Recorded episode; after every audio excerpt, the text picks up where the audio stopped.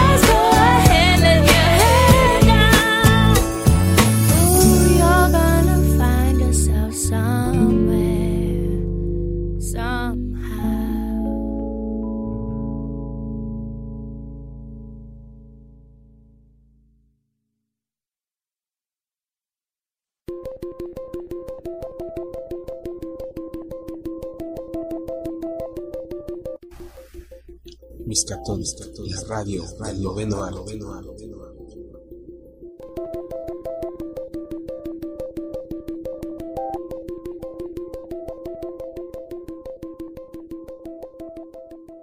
Buenas noches, mis catónicas del sector 2814. Hoy, 30 días después de publicado el último Miscatonic, o sea, hace un mes después, eh, llegamos con este nuevo episodio, que es el episodio 88, donde nos vamos a brincar a los nuevos 52, porque hay algunos detalles en los cuales estoy profundizando más. Resulta que sí estoy encontrando por ahí muchas referencias o muchos lazos a lo que fue el, anterior, el anterior universo DC. Entonces, pues necesitamos profundizar un poquito más estos detalles acerca Aparte estoy investigando sobre lo que son los derechos de autor de Superman que tienen mucho que ver con el nuevo reboot de... y algunos detalles más que ya les platicaré en ese programa. Entonces decidí brincarme directamente a lo que son las crónicas Marvel, eh, abarcar, un poquito más de los años, porque van a ser muchos, recuerden que son más de 70 años de historia de Marvel Comics, entonces vamos a adelantarle un poquito. En el episodio anterior platicamos de lo que fue las crónicas Marvel en el año de 1939. Hoy vamos a platicar un poquito de lo que es la década de los 40. Esta década de los 40 que fue muy importante para Marvel y bueno, en aquel entonces Timely Comics. ¿Por qué? Bueno, porque hubo grandes acontecimientos en el mundo. Durante esta década pues se confirma y se desata lo que es la Segunda Guerra Mundial. Esto, ¿qué tiene que ver con los cómics? Bueno, aparte de la influencia dentro de las historias, pues también tiene que ver con que algunos de los creativos se fueron directamente a pelear a los campos de batalla. Sí, estamos hablando eh, de, Joyce, de Joe Simon, también por ahí eh, el buen Stanley estuvo dentro de las filas del ejército y algunos otros creativos más, pero ya se los platicaré más a fondo. Y esto obviamente afectó porque si bien Marvel venía pues levantándose en un país que se estaba eh, sufriendo las inclemencias de la crisis económica apenas una década atrás había ocurrido y también se venían levantando de la Primera Guerra Mundial. Entonces era difícil que, o quizá una tarea imposible, que un hobby, algo como lo que son los cómics, pues levantara sus ventas al nivel que llegaron a tener. ¿A qué me refiero con el nivel que llegaron a tener? Bueno, en 1940 se llegaron a vender hasta un millón de ejemplares de algunos de estos eh, cómics que se publicaban, de algunas de estas historias, y bueno, eso definitivamente era todo un suceso. Los superhéroes, así como fueron un gran boom, también tuvieron su parte eh, triste, la parte en la que comienzan a perder eh, la gente interés por todos los acontecimientos que, que, están ocurriendo en el mundo y esto tira trágicamente las ventas a casi casi que desaparezcan. Mucho de esto es lo que vamos a platicar en la década de 1940, donde, bueno, viene el factor dentro de Timely, eh, lo que es este, el, la Santísima Trinidad dentro de la empresa en aquel entonces. ¿Quiénes eran? Pues Joe Simon, eh, obviamente Stan Lee y pues Jack Kirby, el grandísimo Jack Kirby. Y bueno, recuerden que estaban apoyados lo que es Timely o, inicialmente en Funisync para producir cómics y el director de Timely, Martin Goodman, fue creando a su equipo. Hasta finales de 1940, Timely había contratado a tres de las figuras más importantes dentro de la historia de Marvel y de la historia del cómic en general. En otoño de 1939 contrató al guionista y dibujante de Funny Sync, Joe Simon, como jefe de edición de Timely y en 1940 Simon se unía a su equipo de colaboradores. El dibujante Jack Kirby llega para completar esta dupla y colabora estrechamente en la escritura y en el dibujo de las historias. Entonces Simon y Kirby crearon un diseño que revolucionó el mundo de lo que eran las historietas. ¿Por qué? Porque era un estilo nuevo, dinámico y una narrativa visual que inclusive no había logrado la distinguida competencia. A finales de 1940, Simon y Kirby eh, consiguieron un ayudante. ¿Quién era este ayudante o qué, qué es lo que iba a pasar con él? Bueno, este ayudante era un pequeñín de 17 años que servía para ir a traer las tortas, los refrescos y todo lo que ellos necesitaban, y su nombre era Stanley Lieber. ¿Quién es este Stanley Lieber? Bueno, nadie iba a imaginarse que ese muchacho años más tarde se convertiría en el mismísimo Stanley. ¿Por qué cambió su nombre Stanley como dato curioso? Bueno, él pretendía ser un gran escritor de novelas, un escritor serio, y si quería llegar a serlo, no iba a ser tomado con la seriedad necesaria, y entonces él decidió usar un seudónimo, se le hizo muy fácil usar el de Stanley, pero llegó un momento en que el nombre pesó tanto más de lo que él era, que terminó legalmente cambiando su nombre a Stanley Lieber a lo que conocemos hoy como The Man Stan Lee. En enero de 1940 conocemos a lo que llamaron en aquella década el maestro del portadismo, al mismísimo Alex Schomburg. ¿Quién era? Bueno, él era un puertorriqueño de nacimiento. Nació en Puerto Rico en 1905 y él fue uno de los portadistas más importantes en esta década para Marvel Comics, el cual fue renombrado a partir del número 2 como Marvel Mystery Comics. Y cuando llegó el número 3, junto con el nuevo cómic de Timely, Darwin Mystery Comics, eh, mostraron las primeras portadas. Esto fue eh, todo un shock. Inclusive Stan Lee llegará a comentar en algún momento algo así como Alex Schomburg fue para los cómics lo que Norman Rockwell para el Saturday Evening Post, uno de los diarios más importantes de los Estados Unidos. Bueno, pues en 1940 es el debut de Betty Dean, otro de los personajes que figurarían dentro de lo que es la galería de personajes de Timely Comics o de Marvel Comics. También tenemos lo que es la primera lucha de Namor contra los nazis. Y bueno, aunque la Estados Unidos se enfrentó a los nazis hasta 1941, Namor definitivamente comenzó su batalla en 1940. Esto es bien, bien importante mencionar porque dentro del mundo de los cómics se refleja mucho lo que es la sociedad. Aunque no queramos, bueno, reflejan muchísimo de lo que está ocurriendo. Y ahí ya se mencionaba o de cierta manera la tensión que existía, pues la vemos reflejada en las páginas del Marvel Comics de febrero, donde Namor enfrenta a los nazis.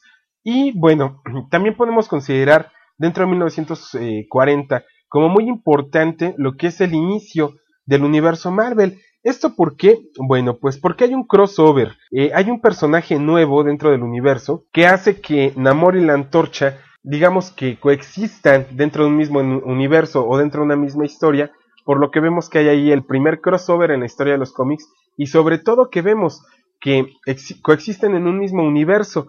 Esto da paso a que cada superhéroe nuevo que vayan haciendo se vaya integrando a lo que es la nueva parte de este universo que se está gestando. También en 1940 eh, vemos lo que es el primer cómic que se lleva por nombre el nombre de su protagonista. ¿Qué cómic es este? Bueno, pues Red Raven. Obviamente, eh, también dentro de este cómic hay un, una historia llamada Mercurio del siglo XXI, que es un relato sobre el dios romano dibujado por Jack Kirby. Y todo esto se comienza a gestar, comienzan estos crossovers, pero obviamente por la época y por el inicio de toda esta industria hay mucha experimentación, hay algunos de estos personajes que no sobrevivieron más de un número, hay otros que eh, ni siquiera conocimos y otros más cuyos nombres fueron retomados por varios escritores muchos años después. Como cuáles, bueno, también hay un evento muy importante en 1940 y esto es la introducción de los sidekicks al universo de Marvel Comics. ¿Quién es el primer superhéroe que tiene un sidekick? Bueno, pues Human Torch. Su sidekick pues era Toro. ¿Quién o por qué decidieron incluir sidekicks? Para los que no saben qué es sidekick dentro de, de lo que es el lenguaje ñoño de los cómics, bueno, pues es el personaje de apoyo, eh, como por ejemplo Batman, pues Robin es su sidekick, por ejemplo el Capitán América, pues Bucky es su sidekick, pero el primero que lo tuvo, pues fue eh, The Human Torch, la antorcha humana original, y su sidekick, pues era Toro. Esto es algo muy muy importante. Su nombre real de Toro era Thomas Raymond, de ahí la, digamos que la contracción de, de Toro. Y decían los escritores que esto lo habían creado los escritores decían que esto, de la creación de los sidekicks, era para que los lectores se sintieran identificados con esos personajes jóvenes, porque obviamente ellos estaban enfocando sus historias al público joven, a los muchachitos, digamos que de niños a adolescentes era para el mercado que estaba diseñado el cómic, sobre todo los de Marvel Comics. Ya después fueron ampliando un poquito esto y fueron tocando temas mucho más serios. Inclusive por aquí, eh, mm, retomando lo que les comentaba, de que muchos nombres fueron retomados o reutilizados al paso de los años, aquí apareció lo que es el primer Marvel Boy. Esto fue en septiembre, Dark Mystery Comics número 6. Eh, Joe Simon y Jack Kirby lo crearon. Y es la historia de Martin Burns, eh, o alias el superhéroe Marvel Boy. Vamos, este sí fue memorable porque combatió a espías a las órdenes de un dictador extranjero llamado Hiller. O sea, en lugar de Hitler era Hitler con doble L. Y bueno, estaba claro que los villanos pues eran los, los nazis. Y también por aquí vemos que hay un Visión, o más bien el nacimiento de Visión, que fue creado también por Simon y Kirby, y es la versión original, conocido como Arcus. Visión era un ser sobrecogedor de piel verde procedente de otra dimensión que podía surgir del humo para combatir a los criminales en la Tierra.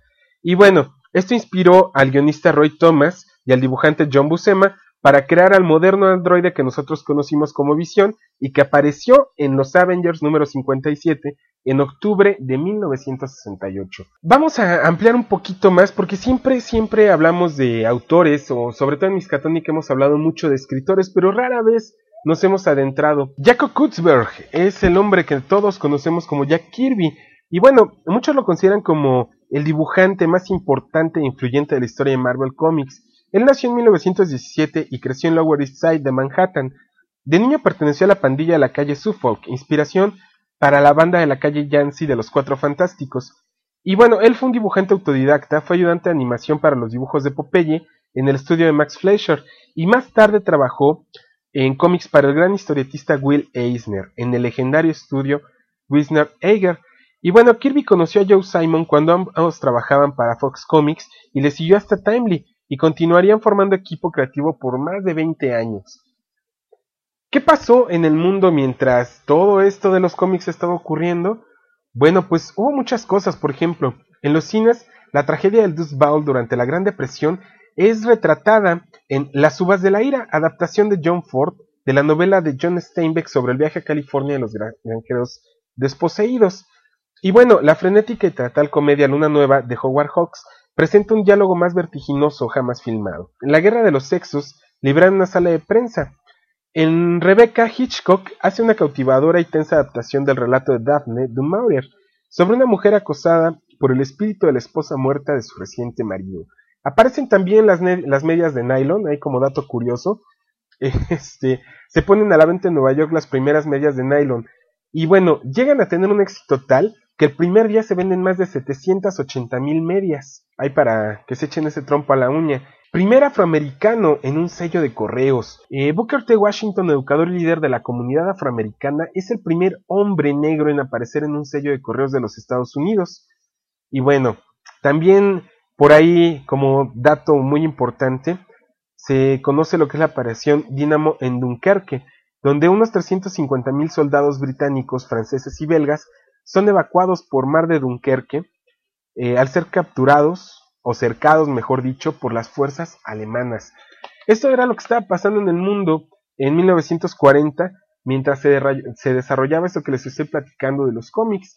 Pero bueno, llega 1941, un año muy importante, eh, tanto para el mundo porque es el inicio de la Segunda Guerra Mundial, o el año en que Estados Unidos entra a este conflicto de la Segunda Guerra Mundial, como también para los cómics, bueno, pues todos los héroes se van en contra de quién, pues del gran dictador Adolf Hitler.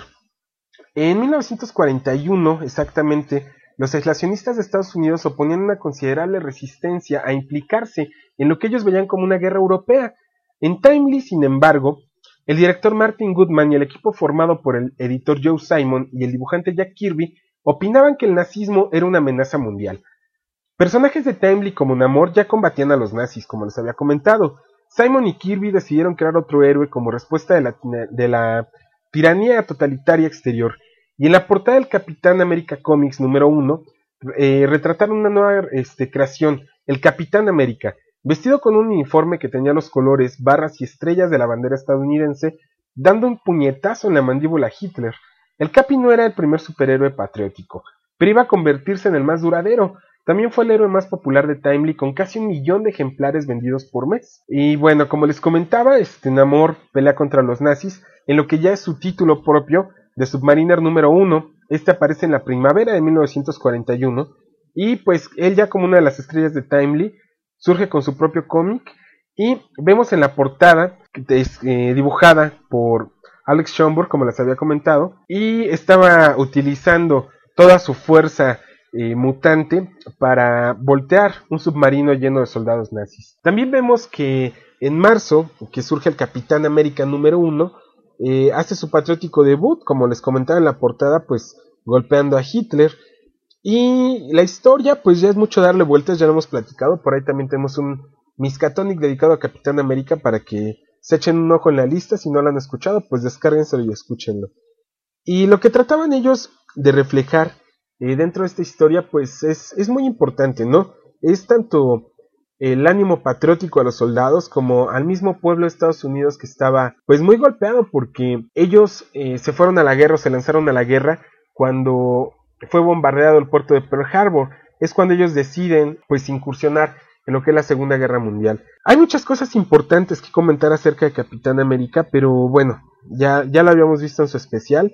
Eh, espero pronto poder hacer un programa para dar como que el update o el brinco de qué es lo que ha pasado últimas fechas con el Capitán América. Eh, pero bueno, también aquí es importante comentar que eh, aunque Jack Kirby y Joe Simon establecieron prácticamente todo lo que fue el origen del Capitán América. Mm, poco después fue cuando dejaron la empresa por diferencia ideológica con Martin Goodman, el director de, Timely Comics. Ellos son los responsables de lo que son los primeros 10 números. En marzo de 1964, ellos mismos fueron los que se encargaron, eh, los lápices de Jack Kirby y el guion de Stan Lee, se encargarían de revivir al Capitán América para una nueva generación de lectores en lo que fue The Avengers número 4 o este, Los Vengadores número 2 para los que están en España y aquí en México, bueno, pasaron algunos años más para que lo hubiéramos publicado en otras historias, pero es de, en The Avengers número 4 donde eh, regresan al Capitán América para incursionarlo hasta lo que vemos hoy en día, porque anteriormente en los cómics el tiempo sí no era tan relativo como ahora, sí giraba de una manera muy similar a como eh, fluye en nuestros tiempos.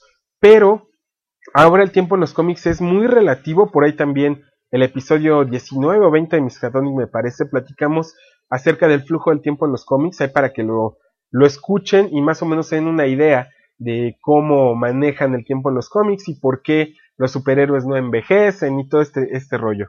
Bueno, hay otras cosas importantes. Surgen muchos títulos dentro de, del universo Marvel en 1941. Algunos que no proliferaron, como lo fue este. Dentro del Dark Mystery Comics número 7, presentaron un personaje llamado Elton Morrow. Y que bueno, no este. No lo vemos trascender mucho. También hay este otro personaje que se llama Wizard, que pues tampoco es mm, también un superhéroe muy al estilo patriótico y que lucha contra lo que es el Escuadrón Supremo y el Sindicato Siniestro. Eh, obviamente, pues son, son nazis 100%. Y el título donde aparece Wizard lleva por nombre USA Comics o USA Comics. Estos títulos, pues no, ya no los vemos hasta nuestros días, no lograron trascender como Capitán América u otros. Y había otro personaje que aparece en el Mystic Comics número 6, que era otro título ya agregado al largo catálogo de, Timely, eh, que se llamaba El Destructor, que fue dibujado inicialmente por Jack Binder y Kevin Marlowe. Esta historia habla de un periodista acusado de espionaje en la Alemania nazi y que es encerrado en un campo de concentración. Hay un científico le administra un suero que mejora sus capacidades físicas. Cualquier parecido con el Capitán América es mero fusil. Y bueno, pasan muchas cosas más dentro del mundo de, de Marvel Comics, como también la aparición de Jack Frost, ¿Le suena Jack Frost? Pues sí, es este alguna película por ahí donde aparece Michael Keaton está digamos que basada en este personaje. Eh, Frost podía generar frío intenso y convertir hielo sólido al vapor de agua del aire. Y bueno, sus poderes y su aspecto recordaban a, o eran muy similares a como vimos originalmente a Iceman en los primeros números de, de X-Men. Así como un muñeco de nieve flaco y viviente, bueno, era, era muy similar Jack Frost. Y en 1941 están ocurriendo muchas cosas en el mundo. ¿Por qué? Porque Estados Unidos desea ayudar a los aliados y Roosevelt firma lo que es la ley del crédito y arriendo, bajo la cual Estados Unidos enviará material de guerra a los países enemigos de la Alemania nazi. Y bueno, en consecuencia, este Pearl Harbor eh, entra a la guerra a Estados Unidos cuando la flota en Pearl Harbor es atacada por aviones japoneses. Eh, también dentro de todo este mundo de leyendas que existen de la Segunda Guerra Mundial, capturan lo que es llamada la máquina Enigma. Eh, la máquina Enigma era como una máquina de escribir que tenía un código específico y que únicamente las personas que tenían ese código podrían descifrar las cartas que estaban escritas con la máquina Enigma. Y bueno, esta la capturan, esta máquina criptográfica, dentro del submarino alemán U-110, eh, lo que permite que descifren las comunicaciones alemanas y bueno, esto fue un gran avance en la guerra.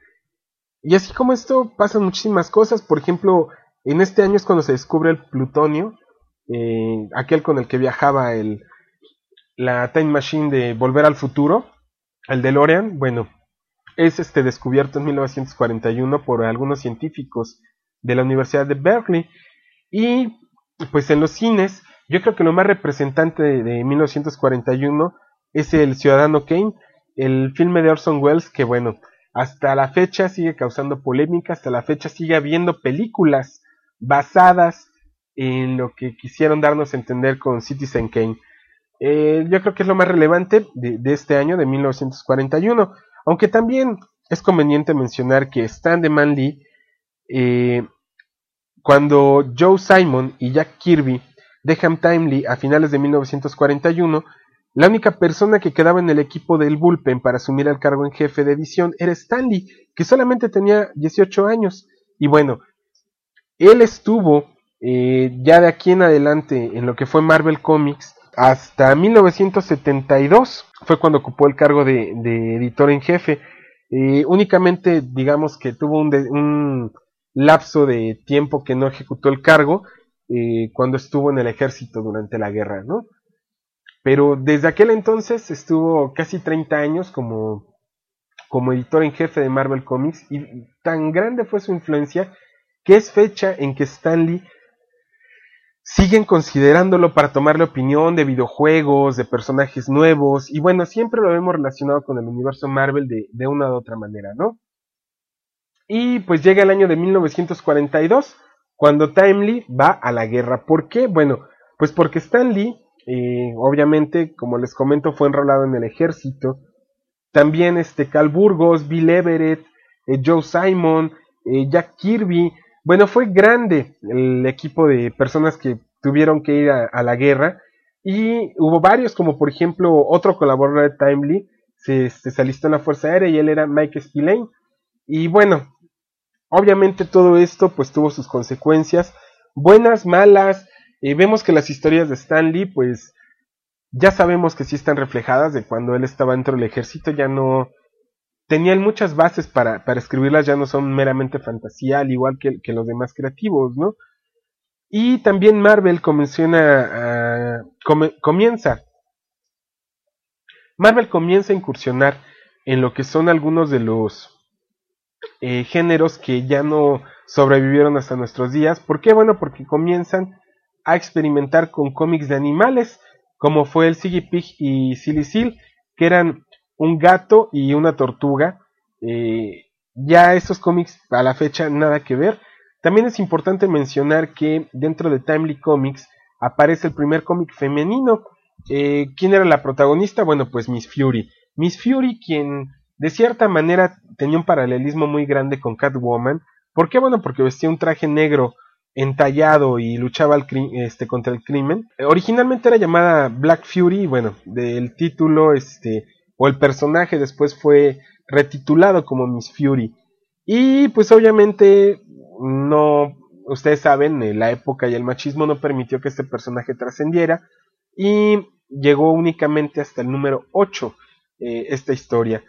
Y hubo algunas otras cosas más, por ejemplo, seguimos viendo a The Human Torch, al Capitán América, eh, en el USA Comics siguen apareciendo muchos personajes patrióticos, pero no hay una trascendencia muy grande en cuanto a lo que es el mundo de los superhéroes porque también comienza Marvel a publicar no solo historias de animales, sino también historias más relajadas, más leves. Este, uno de estos títulos era el Joker Comics y pues como que comienza el limbo en el mundo de los superhéroes después de dos años de, grandes éxitos, ¿no? Y bueno, para dato curioso, el que se quedó a cargo de lo que fue eh, Timely Comics como editor en jefe, pues fue eh, Vince Fago. Eh, ¿Por qué? Bueno, por el tiempo en el que Stanley estuvo en la guerra, él fue el que quedó como, como editor en jefe. Vince Fago ya hay que tomar en cuenta el nombre porque eh, sí tiene eh, gran relevancia dentro de lo que es el mundo de los cómics.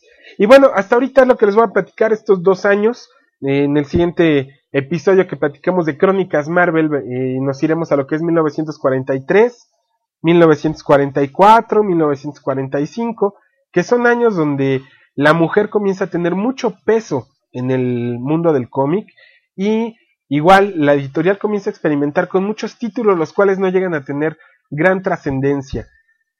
Pues por mi parte es todo, eh, espero sus comentarios en el blog, recuerden que el blog oficial de este programa de radio es comporta12.com, también pueden dejarnos sus comentarios en lo que es la página de Facebook, así nos buscan como Comporta12 o tienen también el Twitter que es arroba comporta12. Si nos quieren mandar un mail lo pueden hacer a miscatonic arroba comporta12.com y esas son las vías de contacto de este programa. Espero sus comentarios tanto en, la blog, en el blog como en la página de Facebook. Y pues bueno, nos vemos en el siguiente episodio de Miscatonic. Yo soy Gilberto Cárdenas y recuerden que están en Miscatonic, la radio del noveno arte.